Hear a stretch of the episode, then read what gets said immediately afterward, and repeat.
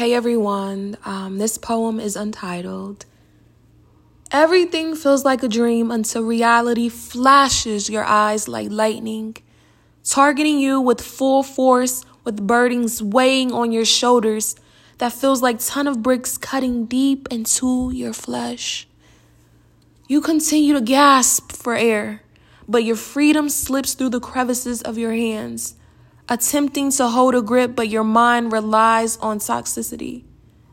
Your mind is in prison and you encompass this sort of darkness that soaks up your light.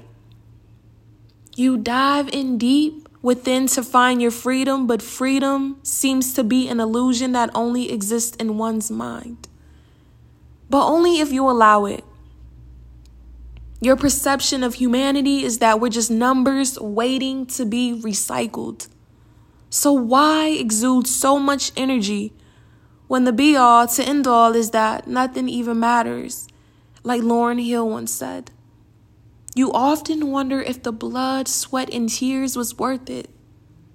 You do everything in your power to sabotage your moment, to prove to society that you never had a chance. You're just a number waiting to be recycled. As always, Peace, love, and happiness, and see you on the next episode.